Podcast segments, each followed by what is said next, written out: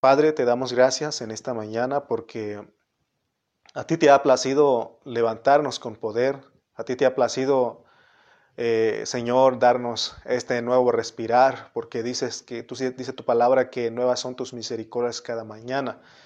Y nuestro deseo, Señor, es adorarte, es alabarte, es, Señor, invocar tu nombre, vivir, Señor, para tu propósito.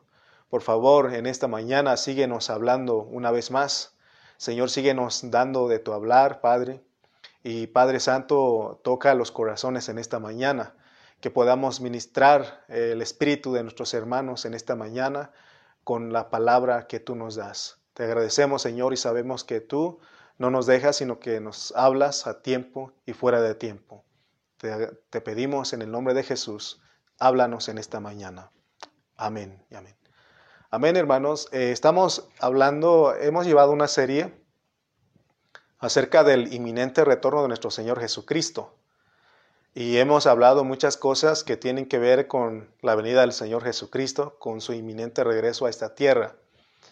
Eh, nos hemos detenido un poco aquí, eh, como dice el Pastor Calle, no quisiéramos salir de esto porque hay mucho que hablar. Hoy más que nunca el Señor está abriendo nuestro entendimiento y nos está dando palabra.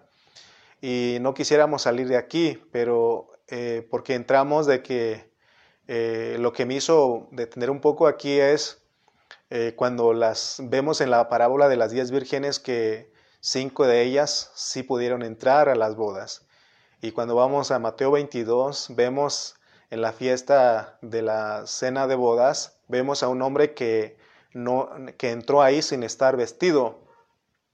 Y vemos que el, vestirnos, el vestido es importante. Dios usa esta metáfora para enseñarnos lo que es el vestido, ¿verdad? Entonces, eh, eh, por eso les digo que nos hemos detenido y, y estamos estado ocupándonos en hablar lo que es el revestir del nuevo hombre, porque esto tiene que ver con el regreso del Señor, porque en el regreso del Señor, eh, eh, si vamos, tenemos que ver, o tiene que ver si hemos de ser recompensados o castigados de la manera que nos ocupamos en nuestra salvación en vida. Entonces, eh, vemos pues que las diez, de, de, la parábola de las diez vírgenes, vimos a las cinco prudentes ellas fueron las que en vida se prepararon para tener derecho de entrar a las bodas del Cordero. Eh, entonces, aquí ellas tuvieron ese derecho de entrar a las bodas del Cordero porque eh, eh, se ocuparon en, revestirse. en otras palabras, ellas, al fin Dios les dio ese vestido completo que cubre todo su ser tripartito. Y es lo que nosotros queremos, es lo que nosotros deseamos en este tiempo, que todo nuestro ser esté cubierto, que no estemos desnudos. Miren lo que dice Pablo en 2 de Corintios capítulo 5, versículo 1 al 3 dice: Porque sabemos que si nuestra morada terrestre, este tabernáculo se deshiciere de, se deshiciere, tenemos de Dios un edificio, una casa no hecha de manos, eterna en los cielos, y por esto también gemimos, deseando ser revestidos de aquella nuestra habitación celestial, pues así seremos hallados vestidos y no desnudos. Aquí en estos versículos el apóstol San Pablo, él deseaba la transfiguración de su cuerpo, porque en Efesios él habla de que nuestro espíritu ya fue cubierto, ya fue revestido o ya fue vestido nuestro cuerpo, perdón, nuestro espíritu, eh, fue cubierto nuestra desnudez y fue lo, lo hizo el Señor, ya lo hemos explicado. Y en Colosenses vemos el revestimiento del nuevo hombre que es, eh, tiene que ver con nuestra alma.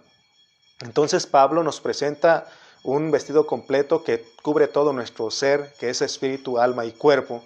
Y este, el estar cubierto de esta manera, con este vestido completo, nos da el derecho de entrar a las bodas del Cordero. Eh, quiero también tocar, eh, nuestro tema en esta mañana es exhibiendo el revestir del nuevo hombre para con Dios. Ese es nuestro tema. Pero quiero mostrarles que tiene que ver con la soberanía de nuestro Dios.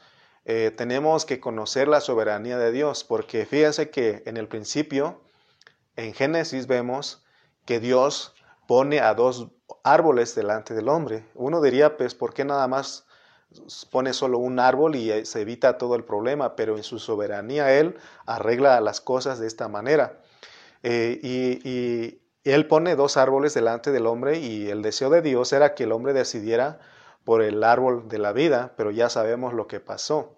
También cuando uno lee de Deuteronomios 30, eh, vemos que Dios pone delante del hombre la vida y la muerte, y aún le aconseja, le dice, escoge pues la vida para que vivas tú y tu descendencia. Fíjense como que Dios en su soberanía pone las cosas, pone el bien, la vida y la muerte, pero Él dice que, como que Él dice desde lejos, nos dice, pero yo te aconsejo que escojas la vida. Ese es el deseo del Señor. Él pone en su soberanía, pone todas estas cosas. Entonces, vemos cómo Dios está trabajando para, para, que nosotros no nos quebremos la cabeza y podamos aceptar lo que Dios está haciendo. También cuando nosotros eh, hemos escuchado a través del pastor Calle que en la iglesia en la Odisea también habla de que, hable de, ojalá fueses frío o caliente, ¿verdad? Cómo Dios pone la frialdad y lo, lo frío y lo caliente, ¿no? Y dice, ojalá fueses frío o caliente, pero eres tibio. Eh, vemos, o sea, que cómo Dios arregla la soberanía. Yo a veces, bueno, llega un momento y, digo, pues, ¿por qué Dios mejor no arregló todo, no? No nos, no nos cubrió toda nuestra desnudez, nuestro espíritu, alma y cuerpo y hubiera evitado los problemas. Pero en su soberanía, Él tiene un plan, Él tiene un propósito. Entonces, eh, vemos que Dios desea, deseaba que la iglesia en la Odisea, que representa a nosotros en este tiempo, fuera una iglesia ferviente, ¿verdad? Y aún le dice, vuelve, arrepiéntete y vuelve, ¿no? Eh, también Jesús, vemos el Señor Jesús en los Evangelios, Él dice, ¿quieres venir en pos de mí? Toma tu cruz y sígueme. Eh, el Señor, el seguir aquí es, al Señor es voluntaria, es voluntaria, que usemos nuestra voluntad. Entonces, hasta aquí vemos el libre albedrío en la soberanía de Dios. Vemos que Dios nos dio la libertad de escoger, pero Él siempre nos aconseja que escojamos la vida para que vivamos nosotros y nuestra descendencia. También quiero, porque hablé acerca de esto y quería llevarles acá que cuando uno llega a, Colosenses capítulo 3, versículo 10 y 11, ah, vemos ahí dos vestidos. Ahí vemos dos vestidos, un vestido que, que, comprende el viejo hombre y otro vestido, el otro revestir del nuevo hombre. Y nuevamente Dios a través de Pablo nos dice, revestidos del nuevo, revístanse del nuevo. Entonces, vemos dos vestidos. Vamos a ver un poquito para recordar cómo se compone este, estos vestidos, estos dos vestidos. Primeramente, el primer vestido es el, o vamos a ver el vestido que habla eh, Colosenses 3.10, es el, vestido del viejo hombre y tiene sus hechos. Y los hechos que lo, lo, que tiene, los hechos que tiene el vestido del viejo hombre es fornicación, impureza, pasiones desordenadas, malos deseos y avaricia, que es idolatría, también tiene ira, enojo, malicia, blasfemia, palabras deshonestas de vuestra boca y la mentira. Eso es el viejo hombre, esos son los hechos del viejo hombre, es el, ese es el vestido de la, del viejo hombre. Eh, y entonces, de eso dice Pablo que tenemos que despojarlo, o ya, ya hemos, ya ha sido despojado de nosotros. pero como que de repente nos da frío y nos cubrimos de ese, ¿no? Y de repente se ven esas cosas en nosotros, pero Pablo dice que tenemos que quitar esa vestidura de nosotros. Porque hemos visto que el viejo hombre, eh, en realidad, eh, ese, en el viejo hombre es un mundo de hipocresía. Por eso Pablo en Romanos 12 dice que el amor sea sin fingimiento, sin hipocresía. ¿no? Vemos cómo este, está el mundo y ese es el, actuar, ese es el, lo que son los hechos del viejo hombre.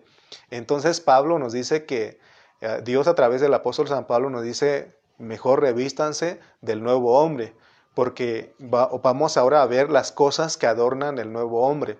Las cosas que adornan el nuevo hombre es, es que el nuevo hombre es santo, es amado. También vemos que otras cosas que adornan este nuevo hombre es eh, misericordia, benignidad, humildad, mansedumbre, paciencia, tolerancia, perdón y sobre todo el amor. El amor es un amor sin hipocresía. Ese es el nuevo hombre. Este vestido contiene lo que es Cristo. Eh, al revestirnos de este vestido, hace que, eh, que exhibamos todas estas cosas de este, de este revestir, de este nuevo hombre, y es lo que Dios desea ver de nosotros. Por eso Pablo en Colosenses nos enseña que no podemos sustituir a Cristo por filosofías, por huecas sutilezas y mandamientos de hombres, porque solo Cristo es el que exhibe la vida de Dios. Por eso nuestro tema es exhibiendo el revestir del nuevo hombre en cinco lugares, pero hoy nos toca para con Dios.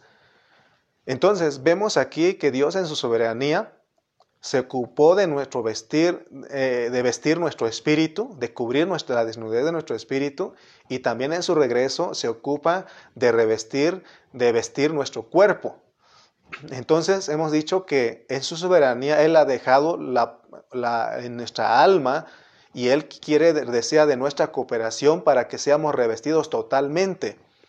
Entonces, en la soberanía de Dios, miren hermanos, si cuando uno conoce la soberanía de Dios, uno está en paz con todo lo que pasa alrededor. Uno confía en el Señor y uno solamente piensa en Él y como dice la Biblia, tú guardarás en completa paz a aquel cuyo pensamiento en ti persevera porque en ti ha confiado. Nos mantenemos en paz porque conocemos lo que es, lo que es la soberanía de Dios. Cuando nosotros vamos al libro de Génesis, eh, vemos la soberanía de Dios y la soberanía de Dios ahí es que Él crea, Él corrompe y Él restaura. Entonces, esa es la soberanía de Dios. Es necesario conocer lo que es la soberanía de Dios, porque lo que Él hace, todo lo que Él hace, todo es bueno. Y cuando ayer precisamente eh, el pastor José Carrillo nos ha estado hablando acerca de la soberanía, lo que Dios hace, ¿no? lo que Dios, todo lo que Él hace. No puedo hablar mucho más de eso, pero solamente quería tocarles algunos puntos. Y cuando yo conozco la soberanía de Dios, no hago como los demás, porque hay gente que dice, entonces, ¿por qué Dios permite? ¿Por qué Dios hace eso? ¿Por qué Dios pone? ¿Por qué deja que los niños se mueren? ¿Por qué deja todo esto? ¿Por qué? Hermano, ahora al conocer la soberanía de Dios, hay dos versículos en la Biblia que encuentro que me dan tranquilidad y me dan paz, porque yo leo que dice, yo sé bien los planes que tengo acerca de vosotros, dice Jehová, planes de paz y no de mal. Imagínese. O sea, conocer el plan de Dios, todo lo que Él hace, todos sus planes, dice que es, para, es de paz, es para nuestro bien y no para mal. También en Romanos encontramos que dice, y sabemos que los que aman a Dios, todas las cosas ayudan para bien. Por eso todo lo que está pasando ayuda para bien. Esta pandemia en que, en que nos encontramos, en que, eh, eh, eh, que está pasando en este tiempo que nos ha tocado vivir, aún nosotros no tenemos que renegar, sino que decir, Señor, gracias por todo lo que estás haciendo. Y eso es palabra de Dios. Cuando uno conoce la soberanía de Dios, uno sabe que Él tiene control de todo. Es lo que dice la Biblia, no estoy inventando, sino que Él dice que tiene el control de todo. Amén. Entonces, como dice Job, él, él, crea la sarna y él también da, crea la medicina. ¿no? Entonces, vemos, hermano, que Dios tiene control de todas las cosas. Y hoy precisamente estamos viendo, diciendo que en la soberanía de Dios dejó en nuestra parte alma para que nosotros cooperemos con Él y quiere de nuestra disposición. Y quiere a través de Pablo en Colosenses que seamos revestidos del nuevo hombre. Muchos, al escuchar de lo que es el nuevo hombre, de lo que adorna el nuevo hombre, eh, ya vimos cuáles son las cosas que adorna el nuevo hombre, misericordia, mansedumbre, templanza, paciencia, tolerancia, el perdón, todo eso. Y al escuchar todo esto, dice entonces, si eso es el revestir del nuevo hombre, entonces ¿quién podrá ser un vencedor? ¿Quién podrá ser un vencedor? ¿Quién podrá hacerse, quién podrá ser salvo entonces? Les he dicho que en este tiempo, en, este, en estas últimas semanas, hay una frase que gobierna mi, pensamiento, mi mente, y es esta, que eh, esa frase es, fui escogido para ser un vencedor. Ya, ya no hay, ya no estoy dudando de que si soy un vencedor, de que si seré un vencedor, de que si la voy a hacer o no. Aquí, hermano, tenemos que que estos pensamientos gobiernen nosotros. Por eso hemos usado. Yo he aprendido del pastor José Carrillo una frase que lo he hecho parte de mía, que esta frase dice, no estoy donde debo de estar porque hay una meta. Pero no hemos llegado porque aún Pablo en algunos versículos él dijo, no pretendo haberlo alcanzado. O sea, por eso no estoy donde debo de estar, pero tampoco estoy donde estaba. Hemos avanzado un poco. Deseo ser un vencedor, por eso en vida me ocupo en mi salvación con temor y temblor. esta frase me, ayuda, me ha ayudado a mí, espero que a ti te ayude, porque en realidad ya no, no estábamos donde debemos estar porque hay una meta, pero tampoco estábamos donde estábamos. Hemos avanzado un poco, pero tenemos que tener ese deseo porque Pedro también nos dice que deseemos como niños recién nacidos la leche espiritual no adulterada para que por ella crezcamos para salvación. Debe haber una parte en nosotros. Cuando Dios ve tu corazón, que tienes el deseo de servirle, que tienes, que anhelas experimentar el crecimiento en vida, Él te ayuda. Y eh, de hecho Él es en nosotros. Amén. Sabemos que la vida cristiana, el vivir a Cristo no es fácil. El vivir a Cristo no es fácil, pero tampoco es imposible porque Cristo es el que nosotros produce el querer como el hacer, cuando nos disponemos, cuando cooperamos con Él.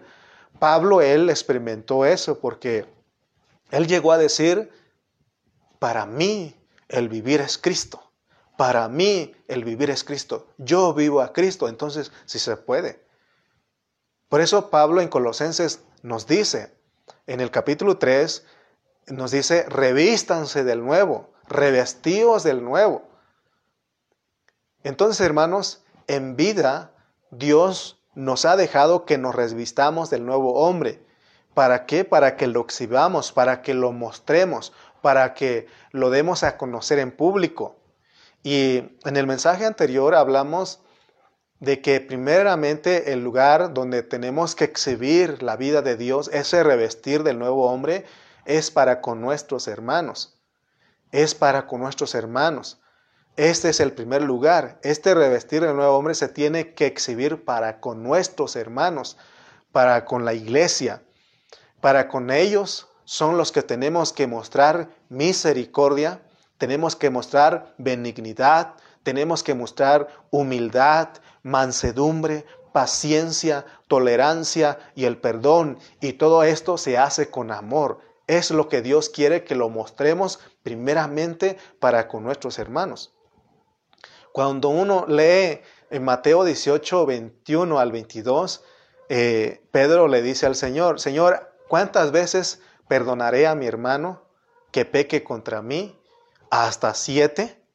Porque ellos, eh, de acuerdo al trasfondo de ahí, eh, ellos también, no nada más este, en, la, costumbre que tenían ellos con los judíos, era que hasta tres veces nada más a la tercera y creo que en todo el mundo, ¿no? Te, doy tres, ¿verdad? Entonces Pedro eh, tenía ese concepto, pero él dijo, voy a ir un poquito, voy a impresionar al Señor que sean hasta siete. Pero Jesús, ¿qué le dice? No te digo que hasta siete, sino cuánto? Hasta setenta veces siete.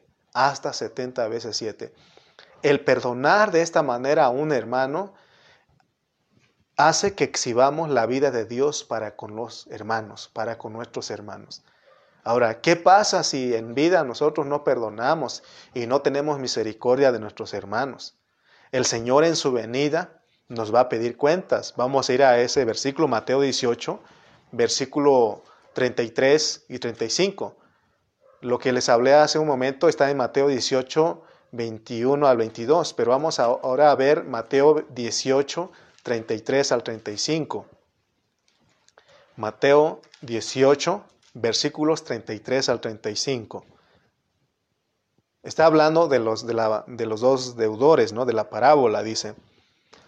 Del 33 dice, no debías tú también tener misericordia, porque en la venida del Señor Él va a hacer cuentas con nosotros, porque todos vamos a comparecer ante el tribunal de Cristo.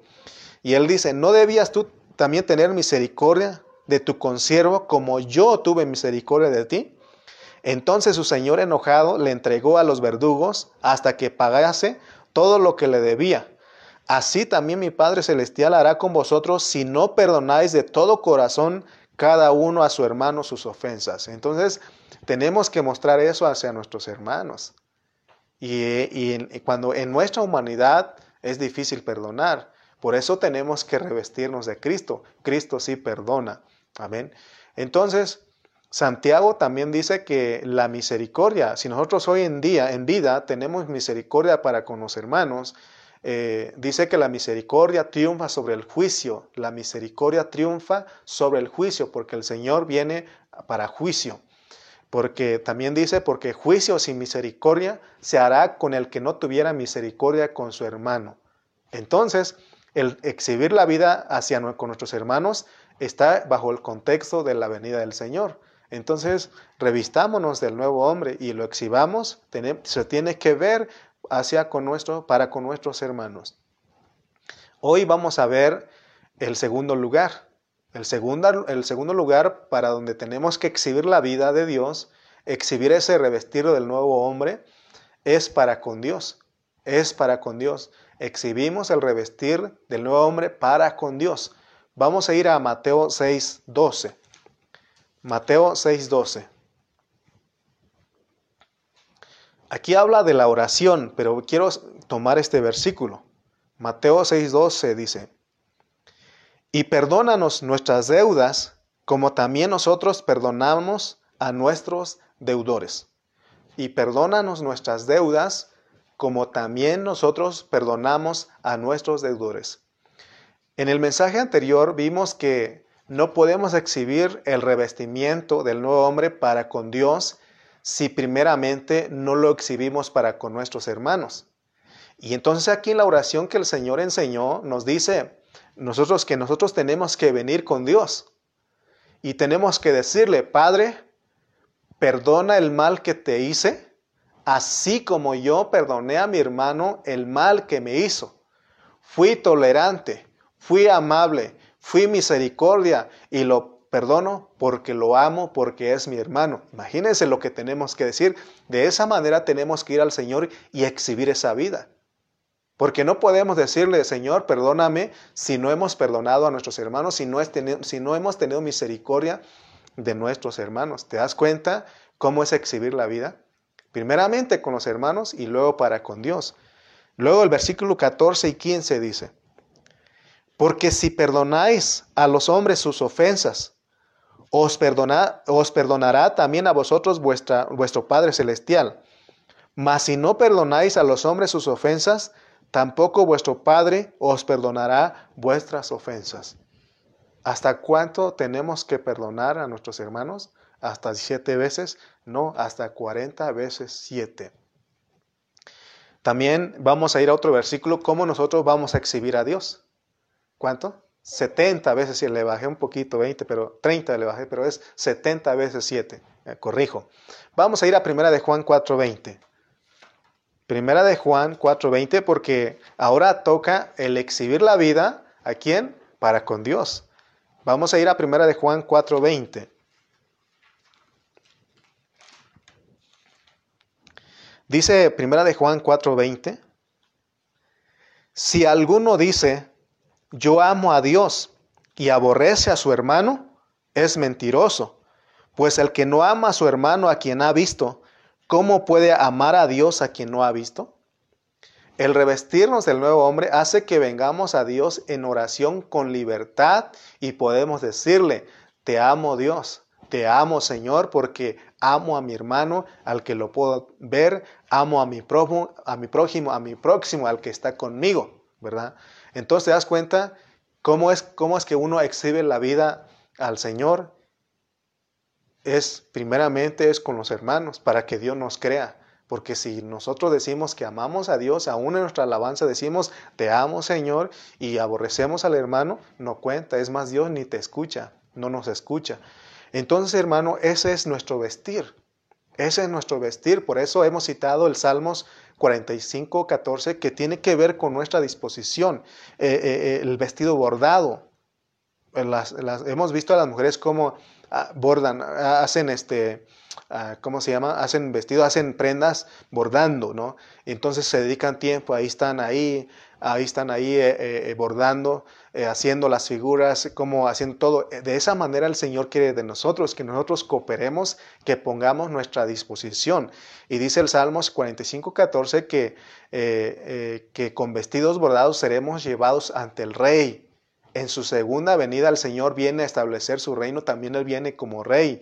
Entonces, este vestido bordado, eh, el bordado tiene que ver con los adornos del nuevo hombre que ya citamos, que es misericordia, que es el perdón, que es el amor, que es la mansedumbre, que es tolerancia, paciencia, todas estas cosas que adorna el nuevo hombre tiene que ver con lo bordado.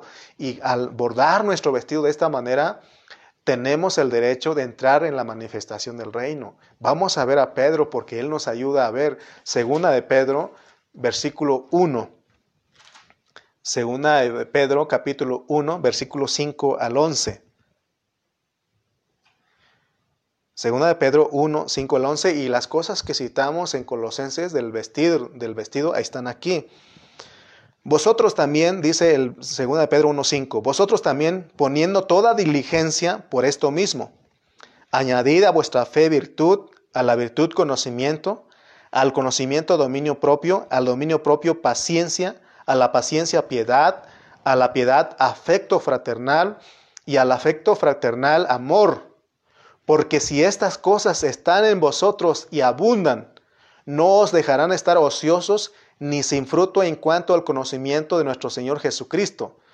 Pero el que tiene estas cosas tiene la vista muy corta, es ciego, habiendo olvidado la purificación de sus antiguos pecados. Por lo cual, hermanos, tanto más procurad hacer firme vuestra vocación y elección, porque haciendo estas cosas no caeréis jamás, porque de esta manera os será otorgada amplia y generosa amplia y generosa entrada en el reino eterno de nuestro Señor y Salvador Jesucristo. O sea que si tenemos estas cosas, si nos revestimos del nuevo hombre en vida, entonces en la manifestación del reino tenemos, nos será otorgada amplia y generosa entrada en el reino eterno de nuestro Señor Jesucristo. Por eso, hermano, se nos está diciendo a nosotros que hoy tenemos que disponernos al Señor, hoy tenemos que entregar nuestra vida al Señor. Por eso siempre eh, ruego a nuestros jóvenes, ruego a nuestros hermanos que se metan en esto, que nos metamos todos en esto, porque estamos en el tiempo crucial en la vida del creyente, que si en este tiempo no aprovechamos, no nos disponemos, no nos ocupamos en nuestra salvación y temblor, hermano, vamos a llorar después. Vamos a lamentar después donde será el lloro y el crujir de dientes. Ahí vamos a lamentar, y, pero no va a haber excusa porque se te ha hablado, se te ha instruido, se nos ha hablado, se nos ha dado palabra para que en este tiempo nos pongamos eh, en el Señor y como dice Pablo en Romanos 12, 11, porque vamos a ir a Romanos 12, 11, que se requiere de algo. Romanos capítulo 12, versículo 11. Mire lo que dice el apóstol San Pablo aquí. Porque estamos hablando de exhibir la vida. Entonces, si queremos exhibir la vida para con nuestros hermanos primeramente y para con Dios, necesitamos esto. El 12.11 dice, en lo que requiere diligencia, no perezosos, fervientes en espíritu, sirviendo al Señor. Se necesita que seamos fervientes. Pablo nos dice que para con Dios tenemos que exhibir, que exhibir la vida, pero tenemos que ser fervientes en el espíritu. Esto se requiere que seamos diligentes y no perezosos. Diligente es cuidadoso, exacto, activo, pronto y presto en el obrar. Eso es ser diligente. Las vírgenes prudentes tuvieron el cuidado de ocupar en su lámpara y en su vasija. Ellas tuvieron ese cuidado. En este contexto tenemos que aprender a ser como estas, como las hermanas. Yo reconozco la labor que hace mi esposa en nuestra casa, en el ministerio, porque ella es cuidadosa con los detalles. Las hermanas tienen esa parte, entonces nosotros tenemos que tomar esa parte que tienen las mujeres, que tenemos que ser diligentes, cuidadosos, detallistas y no tenemos que descuidar. Como vírgenes debemos ser prudentes, ¿verdad? Porque estas vírgenes en, la parábola de las diez vírgenes, Las prudentes fueron diligentes porque ellas se ocuparon en su lámpara y en su vasija. Entonces, hermano, tenemos que ser diligentes, ¿verdad? No tenemos que ser descuidados con nuestra salvación. También habla la otra palabra en este versículo, perezoso. Perezoso es ser negligente, es ser descuidado, flojo. Así dice el diccionario. Y, eh, flojo en hacer lo que debe o se necesita. Dios lo que necesita de ti en este tiempo es que cooperes con Él, porque Él ya te salvó. Pero ahora Él quiere que, nos, que te ocupes, que nos ocupemos en nuestra salvación con temor y temblor. ¿Verdad? Entonces, vemos que para con el Señor necesitamos tener un, espíritu ferviente. Eh, ferviente es encendido, despierto, activo, que hierve. Eso es ferviente. Y vamos a ver en Hechos de alguien, la Biblia lo dice, no vamos a usar este ejemplo para ver lo que es ser ferviente. Vamos a ir a Hechos, capítulo 18, versículo 24 al 28. Hechos 18, 24 al 28. Mire lo que dice. Llegó entonces a Éfeso un judío llamado Apolos, natural de Alejandría, varón elocuente, poderoso en las escrituras. Este había sido instruido en el camino del Señor y siendo de espíritu fervoroso, espíritu ferviente, hablaba y enseñaba diligentemente lo concerniente al Señor aunque solamente conocía el bautismo de Juan. Y comenzó a hablar con denuedo en la sinagoga, pero cuando le oyeron Priscila y Aquila, le tomaron aparte y le expusieron más exactamente el camino de Dios. Y queriendo él pasar por él pasar a Acaya, los hermanos le animaron y escribieron a los discípulos que le recibiesen, y llegando él allá fue de gran provecho a los que por la gracia habían creído, porque con gran vehemencia refutaba públicamente a los judíos, demostrando por las escrituras que Jesús era el Cristo. Pero eh, lo que sorprende en este pasaje es que Apolos tenía un espíritu ferviente, un espíritu ferviente. Y es lo que el Señor desea para nosotros. Amén. Entonces, eh, vemos aquí a, él tenía eh, ser ferviente, tener un espíritu ferviente es es ser, eh, hacerlo con entusiasmo. Les pregunto a ustedes en esta mañana, ¿cuántos de ustedes desean predicar la palabra como lo hace el pastor José Carrillo, como lo hace el pastor Cayetano Ceja? ¿Cuántos de ustedes desean hablarlo de esa manera? Yo lo deseo. Yo he dicho que cuando sea grande quiero ser como ellos. Ellos hablan con de nuevo la palabra tienen, ahí se ve el espíritu ferviente en ellos porque ellos se ocupan en la palabra, en escudriñar la palabra, en ir a la palabra. Ellos se ocupan en la oración constante para que el Señor les revele la palabra que nos comparten. Algunos me han preguntado, ¿no? Y me dicen, ¿y tu pastor Cayetano en qué instituto estudió? Y les he respondido y les he dicho que él ha estudiado en el instituto del SO del SB. ¿Y cuál es ese instituto? Del siempre oración, del siempre estudiar la Biblia. Ese es el instituto de ellos. Entonces, ahí estudió mi pastor Cayetano. Y es lo que yo quiero eh, también estudiar en ese instituto. Si usted quiere tener un espíritu ferviente, estudien en el instituto del SO, SB, ¿verdad? Entonces ahí estamos, ahí estudiando, orando para que el Señor nos revele. Fíjense que al inicio de nuestra vida cristiana, nosotros orábamos, nosotros leíamos por muchas horas la Biblia, pero con el paso del tiempo dejamos de hacer estas cosas, dejamos de orar, dejamos de leer la Biblia y dejamos de compartir la palabra con otros y poco a poco se fue, se fue apagando eso y dejamos de tener un espíritu ferviente. Todos yo creo que cuando empezamos teníamos ese deseo, pero poco a poco fuimos, se fue apagando eso en nosotros. ¿A qué se debe este cambio? Es que sencillamente nos volvimos negligentes, nos volvimos perezosos, dejamos de ser fervientes por causa de nuestro descuido y también, también hermano, los que tenemos tiempo en la vida de la iglesia, oh hermano, hemos influido en los hermanos nuevos con nuestra indiferencia. ¿Verdad? Los que ya tenemos años de cristianos, en vez de animar al que empieza con mucho entusiasmo, con un espíritu ferviente en orar, en leer la Biblia, en hablar la palabra, nosotros salimos con nuestros chistes, salimos con nuestra indiferencia, y, ¿verdad? Y llegan más nuevos y a la vida de la iglesia con mucho entusiasmo y nosotros con nuestro espíritu apagado. No estoy generalizando, no estoy diciendo que todos hay, hermanos que a pesar de los años siguen con espíritu ferviente, pero la mayoría de nosotros nos descuidamos, nos volvemos perezosos en las cosas de Dios. Y lo único que decimos cuando vemos a un hermano nuevo al llegar a, ah, está en su primer amor, ya se le pasará. ¿Te imaginas la condición en que estamos? Dios quiere que nosotros le exhibamos la vida a Él con un espíritu ferviente. ¿Con qué razón? El Señor le dice a la iglesia en la Odisea, ojalá fueses frío o caliente. Por cuanto eres tibio, te vomitaré de mi boca, que equivale a ser rechazado por Él y perder el gozo de todo lo que el Señor es para su iglesia. Que no es cierto que hoy en día hay muchos creyentes sin ganas porque perdieron el gozo de su salvación. Estamos sin ganas, sin, sin, sin ánimo, eh, el pastor dice, hablen la palabra, compartan la palabra y damos nuestra indiferencia.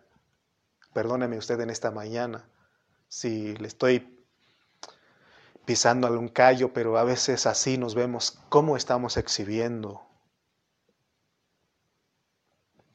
¿Cómo es su vida de usted, usted que me está escuchando para con el Señor en este, en este tiempo? ¿Es ferviente? ¿O usted es perezoso. Usted es uno de los que ha perdido el gozo de su salvación. ¿Cómo estamos en este tiempo? Hace tiempo encontré a un hermano que se, congregó con, se congregaba con nosotros y después lo, ya no lo vimos. Y después de algún tiempo lo encontré y él me dice estas palabras. ¿Qué pasó? ¿Todavía sigues en la iglesia? No lo dije, pero lo pensé. ¿Cómo? O sea, ¿cómo, cómo que si todavía sigo en la iglesia? ¿A poco la iglesia es de un tiempo y se puede uno retirar y volver y... O sea, ¿cómo está eso, no? Y, y ya no le contesté nada, pero eso me ayudó a mí a entender algunas cosas. ¿Verdad que la, vida de la iglesia no es para jugar un tiempo animado, otro tiempo desanimado? Así están las congregaciones. No todos los hermanos, pero la mayoría sí. Unas veces bien animados y otras veces desanimados. Unas veces muy inflados y otras veces desinflados, apachurrados. Alguien me dirá en esta mañana, entonces usted hermano nunca se ha desanimado. ¿O nunca ha, pensado en dejar la vida de la iglesia? Claro que ha pasado por mi mente, porque la vida de la iglesia no es fácil. El pastorado no es fácil, hermano. Pero por la gracia de Dios, por su misericordia, seguimos de pie. Y siempre hay un deseo en mí. Pero bendito sea Dios que siempre me levanta. Ahí está Él. Y gracias a Dios por los que están a mi alrededor, que siempre me animan. Primeramente a mi esposa. Tengo a mi pastor. Tengo a mis papás que están ahí. Están los hermanos ahí. Les más, los nuevos nos animan a uno porque de repente, pastor, ¿qué dice aquí? ¿Qué quiere decir esto? Y ahí está uno, hermano, se mete con Dios. Bendito sea Dios por, porque seguimos de pie. No por nosotros, sino por Él. Pero claro que sí ha pasado en nuestra mente. Pero bendito sea Dios, hermano. Lo que estamos viendo hoy es ser fervientes. Muchos, hermano, han sacado, hemos sacado al Señor de nuestras vidas y hemos sido tibios, no hemos sido fervientes para con el Señor. Bendito sea Dios cuando el Señor, porque cuando leo la Biblia, Él no se va de nosotros. Aunque lo saquemos de nuestro corazón, dice la Biblia que Él está a las puertas y nos sigue llamando. Y nos dice, abre tu corazón. Si estás escuchando la voz del Señor en, este, en esta mañana, ábrele tu corazón, no seas indiferente por Él. Acuérdate todas las misericordias. Por eso Pablo en Romanos 12 dice, os ruego por las misericordias de Dios que os presentéis vuestros cuerpos en sacrificio santo y agradable que es vuestro culto racional. Tenemos que acordarnos de eso, lo que el Señor hizo para con nosotros. Por eso tenemos que corresponderle. Tenemos que venir a Él con un espíritu ferviente. ¿Cómo podemos tener un espíritu ferviente? ocupándonos en las cosas del Espíritu. Si no te ocupas en las cosas del Espíritu, hermano, vas a tener un espíritu apagado, vas a mostrar, eh, vas a ser indiferente para las cosas de Dios, no te va a interesar. Mire lo que dijo Pablo, le aconsejó a su, a su joven discípulo Timoteo. Vamos a ir a 1 de Timoteo 4.13. 1 de Timoteo 4.13. Mire lo que le dice. Le escribe y le dice. 1 Timoteo 4:13. Entre tanto que voy, ocúpate en la lectura, la exhortación y la enseñanza. Entre tanto que voy, ocúpate en la lectura, la exhortación y la enseñanza. No descuides el don que hay en ti, que te fue dado mediante profecía con la, con la imposición de las manos del presbiterio. Ocúpate en estas cosas permanece en ellas para tu aprovechamiento, para que tu aprovechamiento sea manifiesto a todos. Ten cuidado de ti mismo y de la doctrina, persiste en ello, pues haciendo esto te salvarás a ti mismo y a los que te oyeren. ¿Te imaginas, hermano, que que cada reunión, cada transmisión yo dijera, a ver qué sale, que al fin el Señor va a poner palabra en mi boca y yo me descuido? ¿Tú crees que seré bendición para tu vida? No. Lo único que hablaré ahí es, serían mis ideas, serían eh, mi, mi opinión y no estar tocando la administración divina. Amén. Fíjense lo que dice Pablo, ocúpate en la lectura, en la exhortación, en la enseñanza. No descuides el don. Dios te ha dado un don, no descuides eso. Ocúpate en estas cosas, permanece en ellas persiste en ello. Tenemos, miren lo que todas las palabras que nos está diciendo Pablo. También los discípulos en Hechos 6, en Hechos 6 del 1 al 4. Hechos 6 del 1 al 4 dice. En aquellos días, como creciera el número de los discípulos, hubo murmuración de los griegos contra los hebreos, de que las viudas de aquellos eran desatendidas en la distribución diaria entonces los doce convocaron a la multitud de los discípulos y dijeron, ¿no es justo que nosotros dejemos la palabra de Dios para servir a las mesas? Buscad pues, hermanos, entre vosotros a siete varones de buen testimonio, llenos del Espíritu Santo y de sabiduría, a quienes encarguemos de ese trabajo. Y nosotros, y nosotros, está hablando de los, de los apóstoles, de los discípulos, y nosotros persistiremos en qué? En la oración y en el ministerio de la palabra. No tenemos que descuidar esto. Para que podamos tener un espíritu ferviente, tenemos que ocupar en la oración, en la palabra.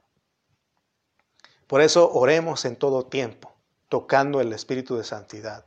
Que Dios nos revele su palabra, que Dios nos muestre su palabra y toquemos a Cristo en su palabra a cada momento. Cada vez que vayas a la escritura, el deseo debe ser tocar a Cristo, tocar la vida, no llenar de conocimiento nada más, sino que tocar a Cristo, que es tocar la administración divina. Hermano, ¿te das cuenta por qué a veces decimos no sé qué hacer?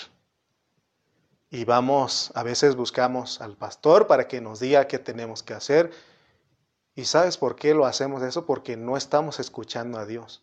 No somos gente ferviente en espíritu, gente que se ocupa en la oración y la palabra. ¿Cuánto has crecido en, ha crecido Cristo en ti? ¿Cuánto has, ¿Cuánto has crecido en el Señor? ¿Cuánto hemos crecido?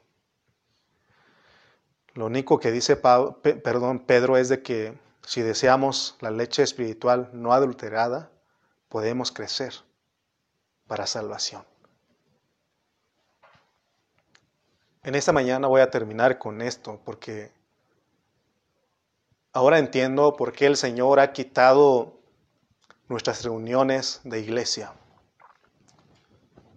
Hace tiempo, hace tiempo cuando las reuniones duraban cuatro o cinco horas y había alabanzas, cantos especiales, el momento de dar, hacer, de acción de gracias, dar gracias a Dios, testimonios y todo esto. Y me tocó a ver a mí que pasaba un hermano y decía esto, hermanos, quiero dar gracias a Dios porque no iba a venir a la reunión, no iba a asistir, pero para la honra y gloria de Dios, aquí estoy. Dice mi pastor Calle, hijo, vergüenza debería de darnos, dice. ¿Cómo que no ibas a venir y hasta el último veniste? ¿Cómo que no ibas a asistir a la reunión y hasta la última hora decidiste asistir? ¿Cómo está eso? ¿Imaginas la condición de nosotros? ¿Te imaginas que hoy en este día, hermano, pues gracias a Dios porque, ¿qué crees? Que no me iba a levantar a ver la transmisión en vivo, pero bueno, a la última hora aquí estoy. ¿Te imaginas, hermano? ¿Te imaginas que sabiendo que en esta hora está la transmisión en vivo y tú ocupado en otras cosas? Yo no sé, sospecho que hay hermanos que aún en este tiempo están haciendo otras cosas y no están en vivo con nosotros.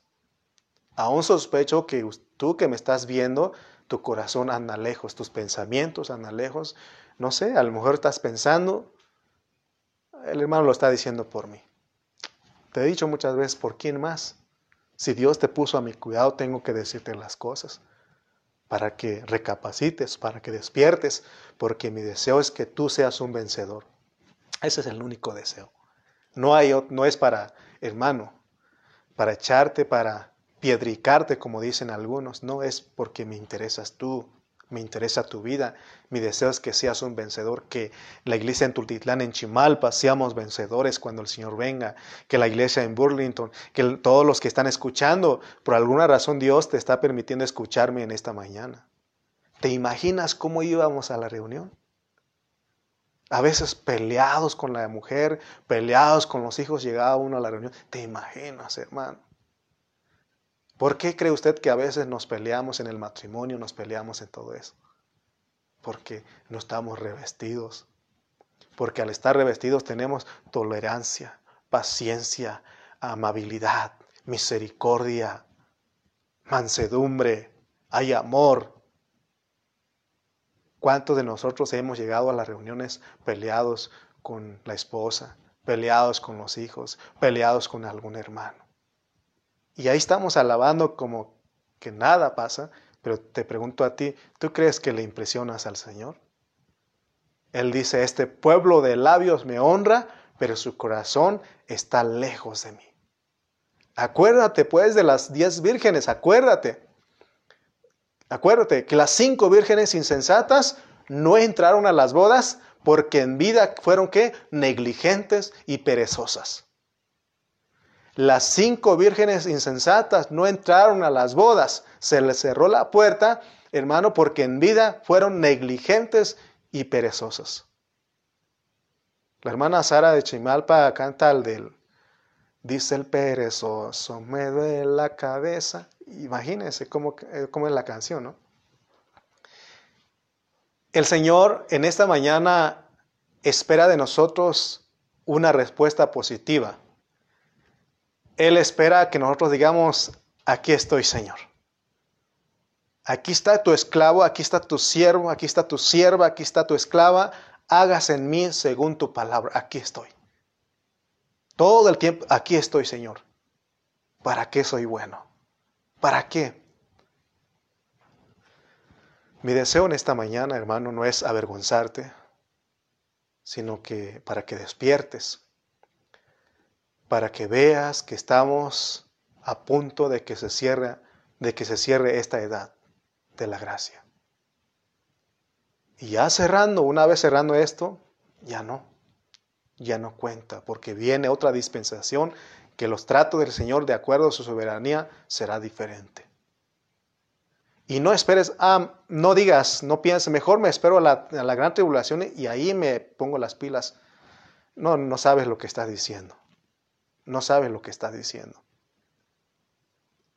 O mejor, si las naciones van a entrar al reino, mejor voy a ser como las naciones. No sabe lo que está diciendo. Es verdad que las naciones entran al reino, pero en el milenio, antes de que se acabe el milenio, dice que van a ser engañados otra vez y se unen al enemigo. Así que mejor decídete en esta mañana y di o desea, quiero ser un vencedor. Quiero ser un vencedor y quiero ser uno que en vida se ocupa en su salvación con temor y temblor, uno que se está revistiendo. Despojemos de esa vieja vestidura del viejo hombre con sus vicios, con sus hechos. Nada bueno hay ahí. Mejor revistamos del nuevo hombre y así seremos un vencedor. Así exhibiremos la vida para con nuestros hermanos y luego para con Dios. El Señor te bendiga en esta mañana. Oremos y demos gracias por su palabra. Padre, te damos gracias porque eres bueno, eres maravilloso. En verdad tú nos amas porque nos estás apercibiendo. Perdónanos porque en mucho tiempo hemos sido perezosos, hemos sido negligentes. ¿Con qué actitud veníamos ante ti? Perdónanos en esta mañana. Te pedimos perdón, nos humillamos delante de ti. Por favor, crea en nosotros un pensamiento de acuerdo al tuyo, esa disposición que nos entreguemos voluntariamente a ti, Padre. Por favor, en esta mañana, ayúdanos, que tu palabra nos despierte, que, seamos, que estemos activos y no pasivos, Padre. Por favor, ayúdanos. Bendice a tu pueblo en esta mañana y para tu nombre sea la gloria, Señor, porque tú eres el que hablas. Te damos gracias en el nombre de Jesús. Amén y amén. Amén, amado.